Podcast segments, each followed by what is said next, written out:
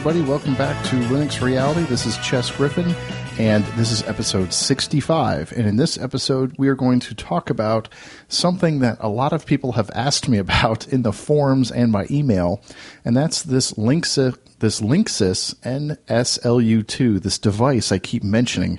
I've mentioned it for the past six months or so. I got my first one around Christmas time last year, and I've mentioned it from time to time. And seems like almost once a week, somebody in the forums posts a question asking sort, sort of, you know, for some clarification on what this device is. So I thought it would be helpful to talk about it and to talk about the different types of firmwares and to kind of discuss the installation of Debian.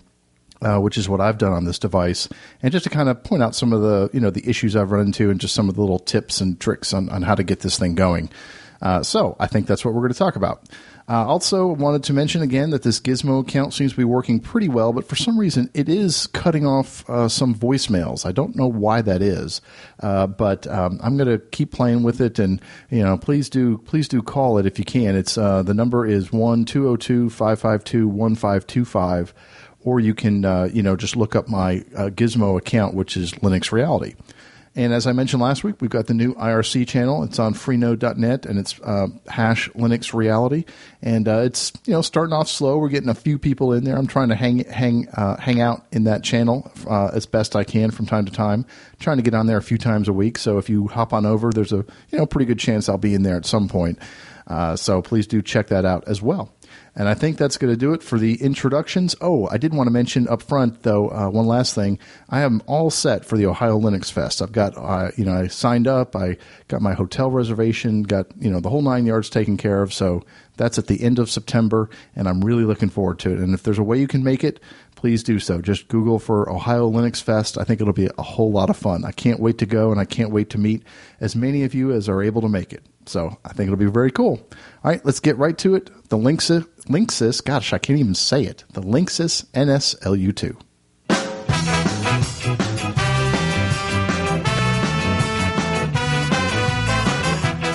Okay, the Linksys NSLU2, or the Slug, as they call it. I guess it's because it's got SLU in it. So it's sort of affectionately known as the Slug. Um, the Linksys Slug is a it's a little device. It is a solid state, uh, low cost network storage device. And the idea is it costs about $100 US dollars. And uh, the the purpose of this little device it's it, it's really small. I mean, it's the size of maybe a maybe a you know a broadband router. I mean a a, a, a cable modem, or maybe the size of a small paperback book or maybe the size of a USB drive, you know, an external USB drive, something like that. It's very small, very lightweight, very low power, uh, very quiet. I mean, it's silent. It doesn't have any moving parts inside it. It's got an Ethernet port and it's got two USB ports. And the idea behind it is that you would hook up a USB external drive and you'd stick it on your network because it has an Ethernet port. And using the, the you know the built-in Linksys firmware, you would navigate to the web interface and you could set it up to act as a little file server and a little storage server on your on your network. And uh, the Linksys uh, web-based interface is pretty standard. If you're used to any Linksys devices, maybe Linksys routers, it's kind of got that black and blue and white sort of web-based interface. And you know you can go in and log in and set up a you know change your password and and set permissions on the files. And you can just do all kinds of stuff related to the network storage capabilities of this device. That's the way it works sort of out of the box well, it turns out that this device runs Linux, and I, th- I don't know if they've open sourced some stuff, but they've made it hackable. Just like the Linksys um, wireless router, which is the I've got a Linksys wireless router, a, a W uh, WRT54G, I think that's right, and it's a you know it's a hackable router, and you can put open source firmware on it. Well, it's the same idea with this little device, and there are uh, three main firmwares that you can download and you know you flash the device with updated firmware. Just like if you go into the linksys web interface you can you know download updated firmware from the linksys site and flash it and get some updated capabilities. Well these third party firmwares are available for you to download and flash onto the device. Now, if you do this, of course, you're going to be overwriting the Linksys firmware that comes with the device, but that's sort of the idea. Uh, because these open source firmwares add a lot of capability uh, to the device, much more so than it was originally intended to to handle. uh, so the three main firmwares, uh, the first one is called Unslung, the second one is called Slug OS, and the third one is Debian. And there are some others as well, but uh, those are the three main ones that you keep coming across. And of course, there's a website devoted to this project that I'll put a link to in the show notes. But the Unslung firmware. This is I've never tried this one, but it's supposed to be very easy for beginners. It's supposed to be I think it really sticks almost with the Linksys firmware. It it tracks the Linksys kernel. The Linksys uses Linux kernel 2.4.22, so it attempts to keep, you know, compatibility with the built-in with the standard firmware. It, but it has some additional packages. That according to this one website, it has about 800 or so additional packages. So you can install additional software to add additional capabilities to this little device. Uh, the Slug OS firmware, which is the second of the three firmwares, there are several variants of this Slug OS, including, I think, a Gentoo one. Uh, most of them track the 2.6.16 Linux kernel, and they have about 4,000 packages. The Gentoo version has about 12,000 packages that you can download and install on the Slug OS version of the firmware. And then the third version is Debian, regular good old Debian.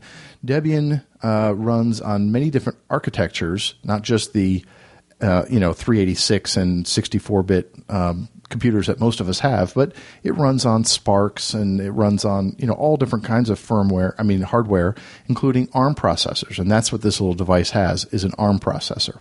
So you can install, and I'll go through, I'll sort of explain how to do this, but you can install regular Debian. And they have a version for, they have Debian Etch, which is the most recently released uh, stable version of Debian, came out at the beginning of April. Uh, so before I go through that that uh, you know the installation steps, uh, basically the you know I guess some people might ask, well, what can you do with this thing? And I mean, the ideas are are endless. There, the the website for the project, the overall, it's basically nslu2-linux.org is the main website that has information about this project in general. And they, of course, provide links to the various firmwares you can download. But there's there's an ideas list. There's something that's really cool called a Slug Success Stories page where users post what they use this device for and people use it for anything and almost everything. I mean, obviously, file servers. It can serve as a. I mean, it can be a print server. It could be a music server. It can. People are running Asterisk on this thing, which is a voice over IP server. Um, you know, backup server. Uh, you know, people use it to run, you know, repositories. Like I mentioned in my wrap up episode, you can kind of mirror a repository for Debian or Ubuntu or whatever. Uh, people use it for DNS. People use it for email. I mean, it can. I mean, almost anything you can, you know, make a server out of, you can do with this device for the most part. Some types of servers are going to be more intensive. I mean, you can run Apache, you can run Lighty, which is that other web server, so it can be a web server. You can host a website on it and put your blog on it. People run WordPress on this thing. Uh, it's amazing what this little thing can do. Uh, so check out the uh, Linksys or the nslu2-linux.org site for ideas because I mean the ideas really are endless. It's really just a, a device that you can use as a Linux server and do anything that any other Linux box can do. Uh, so it's really cool. Now the Debian installation, there's a great page that I'll also link to that that really explains everything you need to know about how to install Debian on this thing. Uh, there's two things you need to start off with. One thing for sure, and one thing maybe. The first one, of course, is the Debian firmware. And this one website provides links to uh, two different kinds. There's two different kinds of Debian firmware, both for Debian Etch. The first one is a free version, meaning free free software version, and there's a non-free version. And the issue here is that this particular device, the Ethernet uh, driver for this device, is a non-free driver. I don't remember exactly what make it is, but um, but the, the driver that's needed to power the Ethernet port is a non-free piece of software. So of course Debian does not provide any non-free software by default. So the standard Debian uh, you know uh, firmware file that you can download from the Debian website is not going to be the easiest to get going. You can use it, but it would it will require you to get a a USB uh, Ethernet device, okay, that you plug into one of the two USB ports and use that as the Ethernet devi- as the Ethernet port rather than the built-in Ethernet. But apparently that that is kind of a hassle. You've got to change cables back and forth because it has to be in the first port at one point, and then you've got to put the hard drive in the first port later on. In term, I mean, you know, the USB ports. So the other firmware is a little bit easier to install, and it's the non-free one. And it's provided by a third party, and that's the one I've used. And that contains the non-free driver for the built-in Ethernet port. So the first thing you'll need to download is either one of those two Debian firmwares, and I've used the non-free one. And uh, when you download it, and I think it's a zip file, once you unpack it, I think it's got two things in it. It's got a text file, like a README file, and then it's got a .bin file, and it's di nslu2.bin. And that's the firmware. That's the actual firmware. Now, the second thing that you'll need, and this is a maybe, it depends if this is the first time you're flashing the device or not. If it's the first time you're going to flash the device, then you can log into the Linksys web interface that comes with the device. You know, you've got it powered up and you've got it connected to your network with just an Ethernet cable. Well, you can go into the, the Linksys web interface device, and somewhere in there, you know, probably under administration or something, there's a place where you can flash the firmware, and you can, you know, it'll usually have a little button where you can navigate to the location where you've saved this bin file, and you can start an upgrade, a, a firmware upgrade within the web interface. Obviously, the whole I mean, the reason that's there is so you can upgrade the Linksys firmware that comes with it. As they as Linksys releases new firmware, you can go into the web interface and you know update that way. So you can update to the Debian firmware that way. But of course, the first time after you do it the first time, then the Linksys web-based interface is no longer there. So uh, the other way to flash the firmware, this is the, the second thing that you might need, is a little command line tool called upslug2. That's UPSLUG2. And there's a package for Ubuntu and Debian, and I think maybe Fedora. There's a few of them, and they're listed on the Debian Slug website. Uh, but if not, there's also, of course, a tarball that you can download and build. Uh, I'm I'm sitting at my Arch Linux box. That's what I've got you currently, and there's not an Arch package for this, so I've ha- I had to build it. I had to compile it from source, but it was it's a very easy compile. I mean, it's basically you know configure and make. I, I don't even think you need to do make install or anything like that. I don't remember, but it's very easy installation. It doesn't have any dependencies or anything like that. So uh, you know, you could use this command line tool to flash the slug. And if you're going to do that, it's very easy. Once you've got this upslug 2 uh, firmware flashing tool installed, then what you would do is you would navigate into the folder where you've got the, the Debian bin file, and you will type upslug2, this is as root, upslug2 dash, I mean space, dash i for install, space, and then the name of that bin file. So di-nslu2.bin. Uh, and that will flash the device. And it's just automated. I mean, it's very simple. It's command line. It takes about five minutes, and it just does it e- very easily. And when it's all done, it will say that it's going to reboot. Now, so either way, you're going to flash the device either using the built-in Linksys web interface or using this upslug2 command line tool. And once it's flashed, the device will reboot. And when it reboots, that's when you want to connect your USB drive.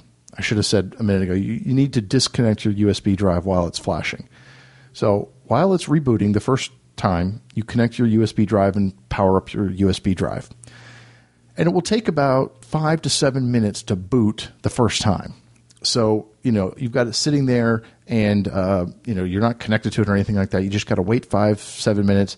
And when it's done booting, it's going to beep kind of loudly, like three times. And that will let you know it's done booting the installation, you know, or the installer. And then you want to use SSH. This whole thing is going to be done over SSH. And I recommend starting a screen session to uh, then use SSH because that way you can disconnect from your screen session and reconnect, you know, maybe from work or from your laptop in the other room to check on things and that, that kind of thing. But that's just a tip that I've always used SSH to do this kind of thing. So either way, you run SSH, and what you're going to do is do SSH space installer. Okay, that's the name of the of the installation user because you have to, of course, SSH in as a user. You're not going to SSH in as root because nothing's been installed yet. The only u- user available is a user called installer. So you do SSH space installer at and then the IP address of your device. So the you know one way to find the uh, the IP address. I mean, it uses DHCP, so when it reboots, it's going to just grab a. It's, it's just going to get an IP from your router. Is to you can use a command line tool called Nmap, and you can run that and uh, and and look for all the devices on your network, and it will you know you can probably tell which one is new. You can just do nmap space. Let's say your network is 192.168. You would just do nmap space 192.168.1 and then an asterisk, and it will list all the devices connected on your LAN. And you can just look for the one that's new and see the IP address. So you do SSH space installer at and then the IP address of the device. And then you'll see your it's pretty standard Debian, you know, ncurses based installation. It's very straightforward. The only two things you'll need to you know pay attention to that I'll mention here is the installer components and the partitioning. When you get to the screen about installer components, there's a list of, of modules and other tools that can be loaded by the installer if necessary. See, the issue with this is that, I mean, there's very little RAM on this device. I don't remember if it's 4 or 16 megabytes. I mean, it's very small, so there's not a lot of room to run the installation. So the uh, the installer doesn't load everything right off the bat. It just loads the bare minimum. So you've got to manually select some additional components to load in order to get this thing installed. And this Debian installation page that I'll link to lists the five components you have to install. One is the ext3 modules component, one is the partman auto, partman ext3, SCSI core modules, and USB storage modules. Again, don't worry about remembering that. Again, just you know this page this this that goes to the installation of Debian is very easy to understand and it's not very long and it lists those five things. So you select those five components and then continue. And then when you get to the partitioning stage, the only other thing you'll need to think about is how to partition, obviously. And let me pause here and say that you know you can run this whole thing off a flash stick, you know, a USB flash stick if you want. And I have done that actually. I've run Debian entirely off a two gigabyte USB flash stick. I think you need at least a two gig flash stick for this thing to work. Um, the only catch with that, though, is that this thing is going to use your swap space. You know, a lot nowadays, our most of our computers have a lot of RAM and a lot of disk space, and they're pretty fast. And they don't really, you know, whenever we install something, it always makes a swap partition, but they're rarely used. Uh, the swap partition is there in case the memory runs out and it needs to write some memory stuff to disk. It has a, a place to do that. That's what the swap space is. Windows uses swap, and I think most operating systems use swap. Um, now the the slug is going to use it, so you definitely need to have a large enough swap space of at least I think they recommend 128 megabytes. But here's the issue with running the whole thing on a flash stick, is that I mean uh, flash sticks don't last forever, and when they're written to a lot, they tend to wear out pretty quickly. So I have read that people who run this thing entirely on a flash stick, that the flash stick ends up dying after a period of time, you know, sooner than you would think. So one possibility is to you can put everything on the flash stick and still have a USB drive, maybe for your data only, and just create a little swap partition on the hard drive, on the external USB hard drive. And when you set up your partitions, you can have all your main partitions on the USB stick, put your swap partition on the USB drive, the external drive, and then put your other, you know, home or data or whatever also on the external USB drive. So that's one little tidbit or you can just use an external USB drive for the whole thing. And that's what I've done. I used to, again, I used to use the USB stick and I didn't, after I got so used to using it, I loved having it. I started worrying about the long term effects of it and I didn't want something that's going to die in a year. So I've reinstalled entirely onto a, onto a USB drive and now it's perfect. It just runs like a normal computer. um, and I don't need to worry about the rewrites on the hard drive. Uh, so either way, when you get to the partitioning stage, you know, select your USB uh, stick or your external USB drive and do your partitioning. And, and you know you can do an it'll Debian gives you a, sort of an automatic partitioning you know or guided partitioning I think they call it where it will automatically create partitions for you. And that's fine if you want to do that. I always prefer to make my own partitions. And I I something I do on all my servers and this that includes this device is I like to create lots of I mean, I create separate partitions for most of the you know pieces of the file system. On my home computers, my regular desktops, I don't do this as often, but on my servers, I create a separate root partition, a separate boot partition for the kernel.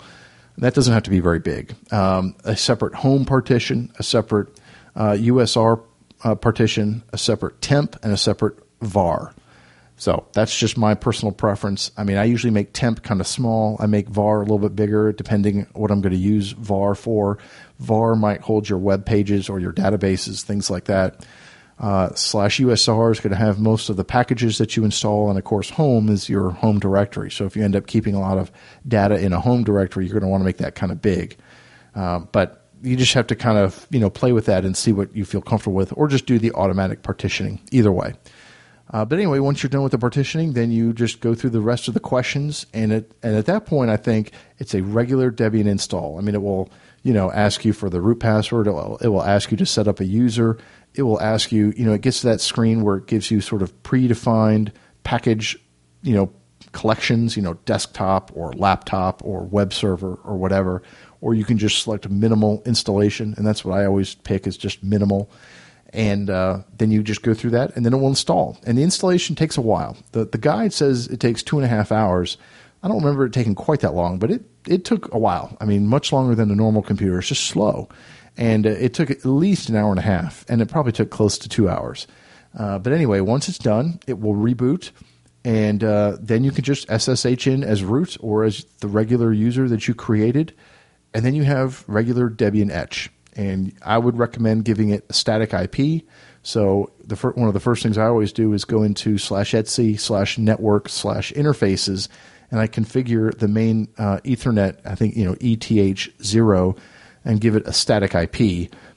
And there's lots of how tos on how to do that. It's very pretty straightforward, uh, and I like to have a static IP with that. And then you're done, and you can just use old regular good old Debian and use aptitude or apt-get to install packages and configure your server and this thing's amazing. Like i said it's quiet. It's l- such low power. I mean it's much lower power than a regular computer is and it works really well.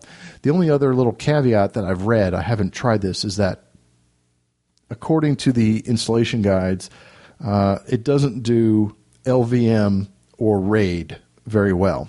Uh, so if you plan to use the logical volume management or any kind of RAID array, that I don't think this device is quite capable of handling that. I think people have done it, and there's some you know mixed stories, but I think the recommendation is that you don't that you don't do that on this device.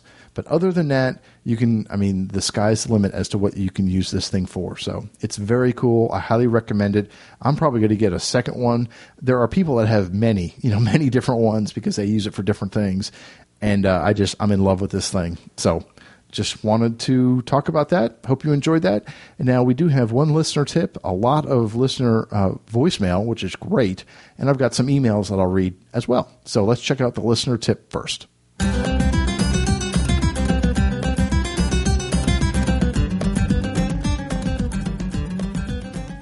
Hi, this is Simon from Calgary. I've got a user tip for the Linux Reality Show.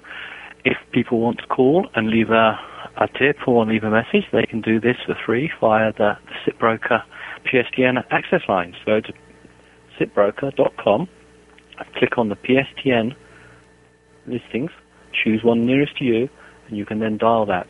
At the voice prompt, you then dial uh, Chess's uh, SIP number, which is 1747 151 6346, and message and uh, when you're finished, hang up and uh, enjoy the rest of your day. Okay, bye.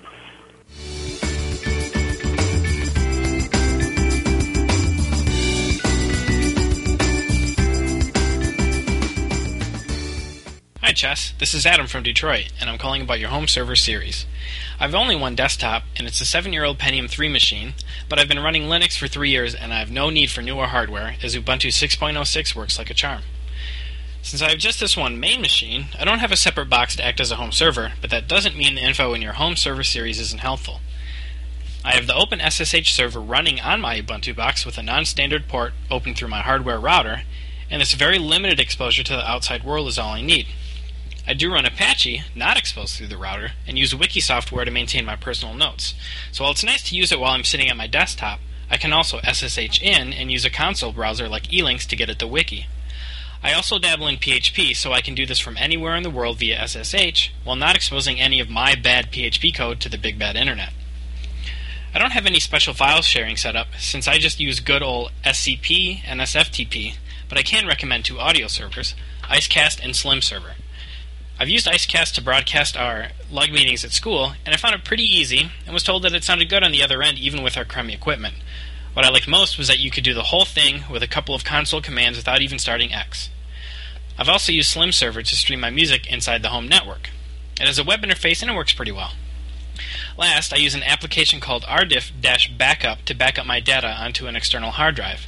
I'm pretty sure it's just a Python front end to rsync, but I do know that it does the job for me and doesn't require any fancy, fancy server setups. So even if you don't have five machines sitting in the closet somewhere, you can use server software to do a lot of things on your main machine, even if this main machine isn't state of the art. While I've got you on the line. I might point out that while the Gizmo project is better than Skype, from a freedom standpoint, because it uses open standards and protocols, it's still not open source software. There are plenty of choices for open source SIP soft phones, and as far as I can tell, they all interoperate. For example, I'm using Ekiga, E K I G A, under GNOME right now to call your Gizmo project voicemail, and Ekiga is totally open source. You have a great show, and I look forward to it every week. I'm not a noob, but I learned something from all your shows. Most of all, I learned what it means to explain something clearly, since you're an expert at that. Keep up the great work, and I'll try to send more audio in the future. All right. Well, thanks, Adam. That was a very, very awesome uh, voicemail. Thanks very much for that. Yeah, I did know that about uh, Gizmo, that it was not open source. I think I had mentioned that when I was kind of first talking about the different alternatives. Um, I, and the reason I know that is because there's uh, there's people who are trying to get Gizmo to create a you know create a client for FreeBSD and some of the other non you know Linux operating systems, and the Gizmo project hasn't done so. And people are complaining in the forums that because it's not an open source uh, project, that of course they can't make the can't get the source code and build it themselves. Uh, but I just what was interesting to me about Gizmo is the fact that it uses at least the open protocol, so people can use things like Ekiga uh, as a you know SIP phone to to call the Gizmo account that I have. So that's what I like, as opposed to Skype, where I think you can only use Skype to call Skype. It's got to be you know the same the same protocol or the same client. So, uh, but excellent excellent audio uh, feedback. Thanks very much, Adam. Hi, Chess. Just wanted to drop you a quick note. This is Will from Moscow, Idaho. Uh, thank you for your series on configuring servers. You've inspired me to get my own Linksys NSLU2 device and Excellent. a small USB 2 hard drive. And I've connected it up and made it my own home server and running a variety of applications on it. You've inspired me so that I, uh, the most recent episode on rsync, so I'm using it as my backup server. Also have using it as a iTunes music server using the MT-DAP um, daemon. It's also storing torrents and uh, collecting torrents overnight. And I also use it for uh, IRC and so it's been uh, very fun, very exciting, very interesting. Thank you again. Keep up the good work. Bye now. All right. Well, that's awesome. See, that's perfect timing. Um, that that is just great. I, I'm glad that people are, you know, have enjoyed that server series and are using, you know, testing out the slug. Um, hopefully, this episode will will help as well. I just I just think it's a really nifty nifty device. And as you know, as he mentioned, as Will mentioned, all those things that he does with his slug, it's just cool. It's very it's very uh, fun to play with. Here is an audio comment from Jay. Hello, Chess. Jay from Philly here, and hello to all Linux Reality listeners. I've been using Linux on and off for about five years now. My main background is in Microsoft networking and SQL database. I routinely download and install the latest distributions, my favorite being Ubuntu and its derivatives. I work at a university in the city as an IT administrator. There I preach and routinely recommend the use of free and open source software. One niche Ubuntu has found for itself is in the employ as a kiosk. Xubuntu, the stripped down XFCE version, is great for bringing old PCs and Macs back to life as an internet device. Students can log on to the web, check their email, look up a quick fact, or do whatever they like without the overhead and risk of closed source proprietary software. Another great free and open source application that works very well on Linux, especially Ubuntu, is MediaWiki. Several departments here use a LAMP server with MediaWiki for their academic needs. It's a very cheap and very easy way to provide computer assisted memory. I want to thank you for a great show, Chess. Keep up the good work. Keep them coming. Thank you very much, Jay. I appreciate that. Hi, Chess. This is John from Northeast Philadelphia. I'm a long-time listener to your podcast. I just had a quick question. Do you foresee in the near future doing any kind of podcast on Linspire or FreeSpire? I just thought I'd you know, ask that. All right, keep up the good work. A great podcast, and thanks a lot. Well, thanks, John. Yes, I definitely plan to uh, talk about Linspire and FreeSpire. I've got a few others on the deck uh, as well, including Fedora and the new version of PC Linux OS. For Linspire and FreeSpire, I'm actually kind of waiting for them to release a new version, especially FreeSpire. I understand that they were working on a new version that I think is supposed to come out at some point this year, so I'm kind of you know, I'd really like to kind of see that new release because the one they've got out now is a little dated, and uh, it'd be fun to talk about some of the cool, new, you know, new things that they're doing in that in that distribution. So, uh, but that's definitely on the plate. Hey, Chess, it's Jonathan Isler. Uh, I've been listening for a long time and really love a lot of your. Um, recently, you had asked if anyone knew of any good um, IP-based phone services that allowed you also to record the calls. Um, I'm actually currently at a uh, client of mine I do some IT work for, and they're using a service called Aptela. That's A P T E L A, and Aptela.com is the uh, the name of it. I know they definitely allow you to record. Um, as you can tell by the quality, the the uh, pretty good. Um, so I don't know. Might want to give that a try. Uh, great show. Keep up the great work. I'll talk to you later. Bye. Excellent. Thanks for that recommendation. I, I definitely encourage more recommendations like that. I mean, I'm using Gizmo, and it seems to be working okay, but it, it ha- does have some issues with cutting off these voicemails and you know stuff like that. So uh, you know, I am definitely open to trying some of these other services. And the, the biggest thing for me is, I as he mentioned, I do want it to be able to record because that's how I plan to hopefully do some of these, you know, these interviews. Is I want to be able to go through a service so I can record the call uh, easily. And you know, and also have a way to where I can call out, such that if the person I'm interviewing doesn't have, you know, any kind of SIP service, I can just call their regular phone number, regular landline or cell phone. And I, you know, understand that most services, including Gizmo, charge you for calls out like that, and that's fine. I'm happy to pay for that. I just wanted to kind of have all of those features. So thanks for that recommendation. I'm definitely going to check them out because Gizmo's working okay, but you know, I, I like to have a backup as well if for some reason it's just not, this doesn't seem to be working. So here are some emails. Uh, just got a few I'll read this week uh, since I had a lot of audio email or audio comments. First one's from John. Uh, John says, Chess, I wanted to thank you for having such a great Linux cast. I've learned so much from your show. I just spent six months in Elizabeth City, North Carolina with the Coast Guard. As you can imagine, this West Coast San Franciscan felt a little out of his element. so I spent the majority of my time toying around with different distros, and I finally settled on my old favorite, Slackware and Arch, my new favorite. I just picked up some old surplus servers, and I'm in the process of configuring an MP3 server and a BSD firewall.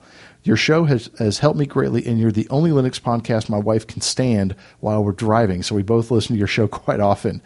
Um, Take care and keep up the great work from John. Very cool, John. Thanks very much. And I'm glad your wife can stand the podcast. I've actually had a lot of emails from people saying that their significant others are able to listen to the show. So that's very cool.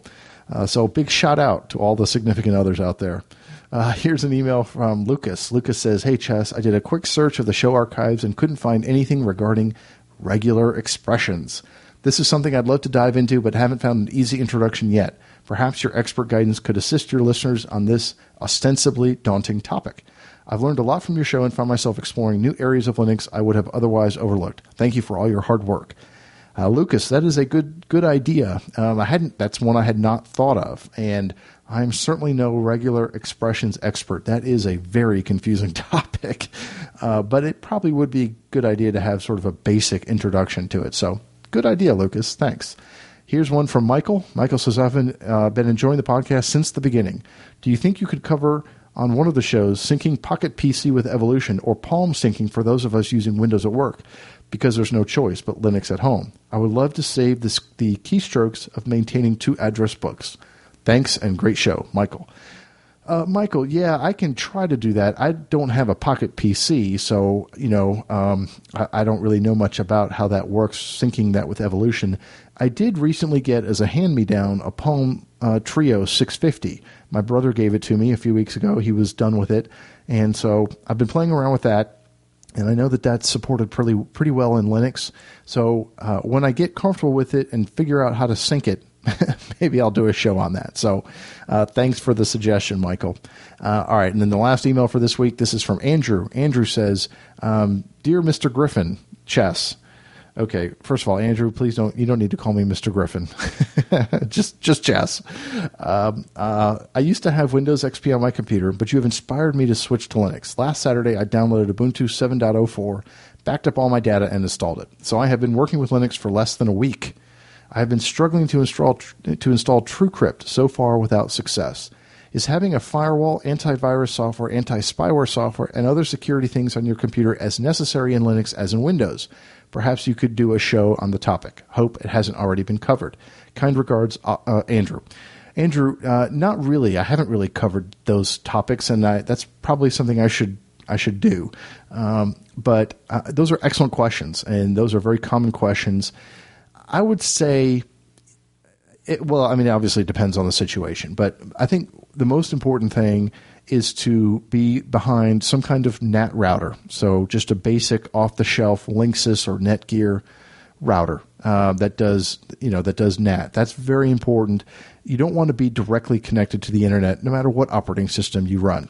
So I think that's the very first thing. And Then these other things, the firewall, and I, you know, I assume you kind of mean like a software firewall that runs on your on your desktop, and antivirus software, anti spyware software.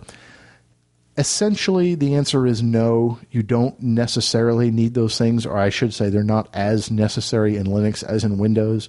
I'm not saying don't ever use them. It depends on every on each person's comfort level. I've heard, you know, Leo Laporte and Steve Gibson who don't use Linux, they also do not use a firewall. I don't know about antivirus or anti spyware software, but um, having a, a client side software firewall, I think if you're behind a NAT router, its impact is minimal. Um, I don't run a software firewall on my any of my computers. Um, as far as antivirus and anti spyware, I don't run them as well. Uh, I don't even know. I know there's antivirus software for for for Linux, and I guess it does anti spyware too. There's like ClamAV, uh, but that's sort of a server solution. That's something that you would run on on an email server.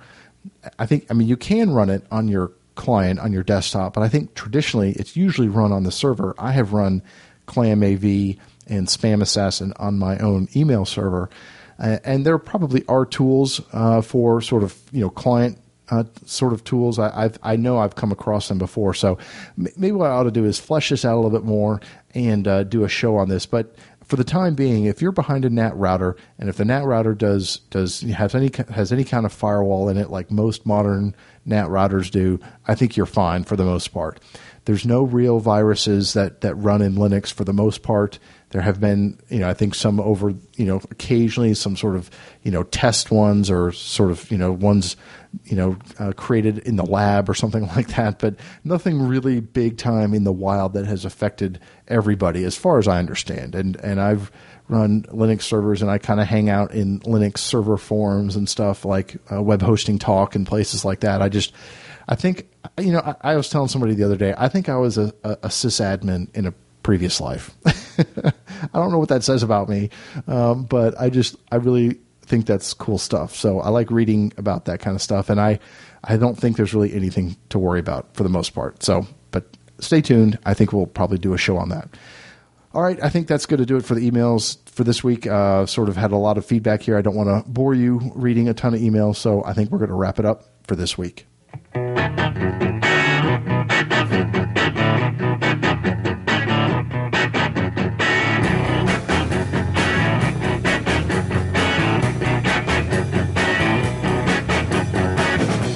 Okay, everybody. Well, that's going to do it for this week um, on the Linksys NSLU2, the Slug. And, uh, you know, I should have given a little disclaimer. I have absolutely no interest, financial or otherwise, in the Linksys Corporation. So you buying or not buying a Linksys slug makes no difference to me. I just think it's a really cool device. And uh, it's a lot of fun. I just think hacking things like this um, makes it makes it a lot of fun to play with. And you know, I personally think this shows why hardware manufacturers should consider making firmwares and things open source. I think they're so afraid to do that. They think that there's all this proprietary or you know intellectual property tied up in their firmware. I really think that having a device with open source firmware is going to create a community around it, just like Linksys has done with their router and now with the Slug. There's a whole community of people that are buying these devices because of the openness that maybe wouldn't have otherwise. I, I would not have bought this device or, or, you know asked for it for Christmas if I um, if I didn't uh, if I knew I couldn't run Debian on it. That's just you know I just think that's really cool. So anyway, if any hardware manufacturers are listening, open up your firmware, please. All right, I think uh, next week we're gonna you know continue picking up on some other topics, kind of bouncing around, and I'm working on some interviews. So I think that will work out well. I hope. Hope to have some interviews, and I'm going to kind of scatter them around. I'm not going to do them all at once, and you know, I kind of want to do them slowly and bring them out. I think we've got some cool things lined up. So please stay tuned. Please stay subscribed. Check out the forums and sign up in the forums if you haven't already. We're only a few people short of a thousand, so I'd love to get to a thousand by next week's episode. And check out the IRC uh, channel as well on freenode.net, pound Linux Reality or hash Linux Reality. Take care, everyone. Have a great week and a great weekend and all that good stuff, and I'll catch you next time. This has been episode 65 of Linux Reality. See you later. Bye bye.